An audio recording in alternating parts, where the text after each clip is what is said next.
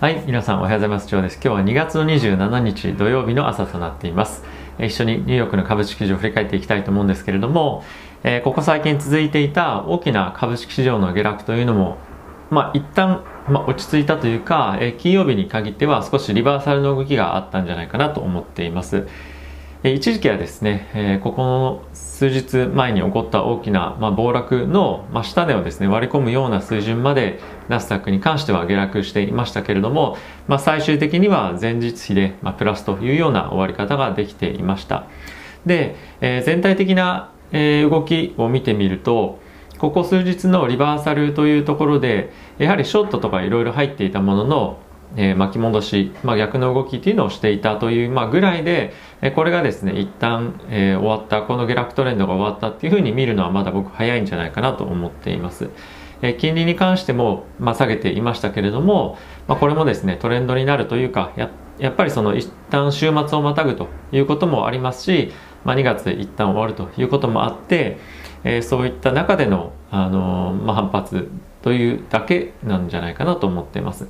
また月が変わるので今後の動きっていうのはですね少し、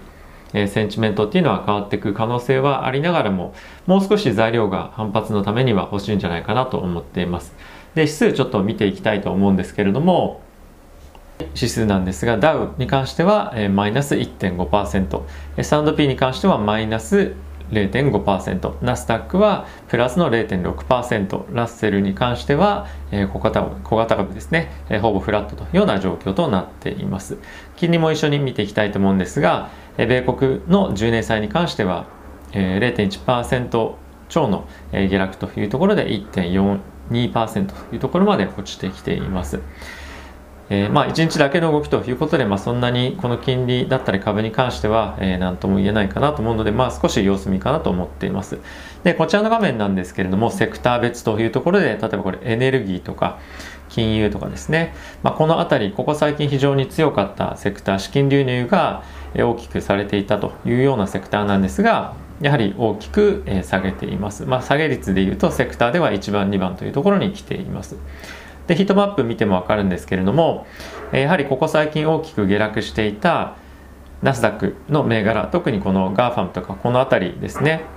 でこういったところはしっかりと反発してきていて、まあ、それ以外の金融ですとかあとはエネルギーですね、まあ、そういったところはやっぱ全体的に下げているというのもこういったヒートマップ使ってみると分かるんじゃないかなと思っています。で後でニュースでもちょっと出てくるんですけれども一つ注目されているのがこれがですねえー Daily New Case in the United States でコロナのえー1日あたりの感染者の数というところになっています。でここ少しぐーっとですねずっと感染者下がってきていたんですけどもここで少し下げ止まっているというのが一つ、えーアメリカの方でも心配をされているようなこととなっています。なので、まあ、まだまだ安心感っていうのは、ま、持っていては少し危ないような状況なんじゃないかなというふうにも言われています。はい、なので少しまあ我々もですね気をつけて、え今コロナがどんどんどんどん感染、え抑制されていってるということで、え安心というような、えまあ、心持ちっていうのは少し危ないかなとは個人的には思ってます。引き続き警戒をしていくようなポイントなんじゃないかなということですね。では、えー、とニュースの方行ってみたいと思うんですけれども、えー連日皆さんにご紹介しているジョンソンジョンソンのワクチンなんですけども、えー2月27日、まあ、本日ですねアメリカの時間で FDA 内で承認に向けての最終会合というのが行われるというようなこととなっています、まあ、今後もワクチンがですね、えーどんどん承認されていけば供給という面では体制非常に、えー整ってくると思いますし、まあ、ジョンソンジョンソンに限っては、え1回接種で、えーしかも低温保存する必要がないということで非常に使い勝手のいいワクチンということもあって地方ですとかあとはそんなに施設が整ってないところでも接種をできるというところもあって非常に期待感あるんじゃないかなと思っています。あと次のファイザーのワクチンなんですけれどもえーこの2回接種のワクチンなんですが1回接種するだけでも感染の再拡大っていうところがえーさらにですね抑制できるというところも分かってきています。なので、まあ、こういったところで感染、えー拡大の防止というところができていけば、まあ、たとえ1回の接種で終わってしまったとしても非常にポジティブな、効果っていうのはあるんじゃないかなと、まあ、これがですねケンブリッジ大学というところから調査で出てきていました。この内容に関しては、えー、まあピアレビューという、まあ、第三者の別機関の承認とか、え、調査っていうものは入ってはいないので信憑性に関してはどうかなとは、ま、思いながらも、ま、そんなに、ま、変な結果このワクチンに関して出してくるっていうのは少し考えにくいということもあるので信頼性っていうのは非常にあるんじゃないかなと僕は思っています。あとはですね、え CDC 所長、まこれはアメリカの疾病対策センターというところの、え、所長さんなんですけれども、ま、今ですね、えコロナの先ほども言った感染者の、え、鈍化感染者拡大の、まあ、減少の鈍化ですねが、えー、しつつあるということに対して懸念を表明しています。はいまあ、過去3日間の感染件数っていうのは対前週比で、まあ、増加しているということもあったりとかあとはですね入院患者と死亡者数っていうのは高止まりしていて状況の改善というところに少し勢いがなくなってきたというところに懸念を示しているということですねなのでこれまでもですね警戒おそらく皆さんもまだまだしていると思うんですがそういったところの影響ももしかすると今後何かのきっかけで例えば変異株とかそういったところの、えー、て言うんですかね感染拡大もあってえ出てきたりとか何か懸念が出てきたりとかっていうのもあるかもしれないなというのは気をつけておいた方がいい点かもしれません。とはですねモデルナなんですけれども、え南アフリカで、え検出されている変異株に対して、えワクチンブースター、まあ、3回接種ですねでこういったことをすることで、えどれぐらいの、まあ、感染予防になるのかっていうところの調査を、まあ、検査をですね、えーと3月に開始するというようなことを発表していました。でただしこの変異株自体が、えー、メインの主流のウイルスになるかどうかっていうのはまだ不透明という意味もあるので、まあ、このワクチンができたとしてもその量産体制に移行するということはまだ計画はしていないんですけれどもそういったところの研究というところを進めていくというような発表をしていました。あとはですねバイデン政権がトランプ大統領がまだ、え現職だった頃にまあ、いろんなチップメーカーとか中国のテクノロジーメーカーと、えーまあ、取引をするっていうことの、まあ、禁止っていうのを今後していきますよと発表したんですが、まあ、バイデン政権はそれをそのまま、えーまあ、そのままというかそれを取り入れていると継続していくということを、えー、今議論しているそうです。でこれは3月から施行になる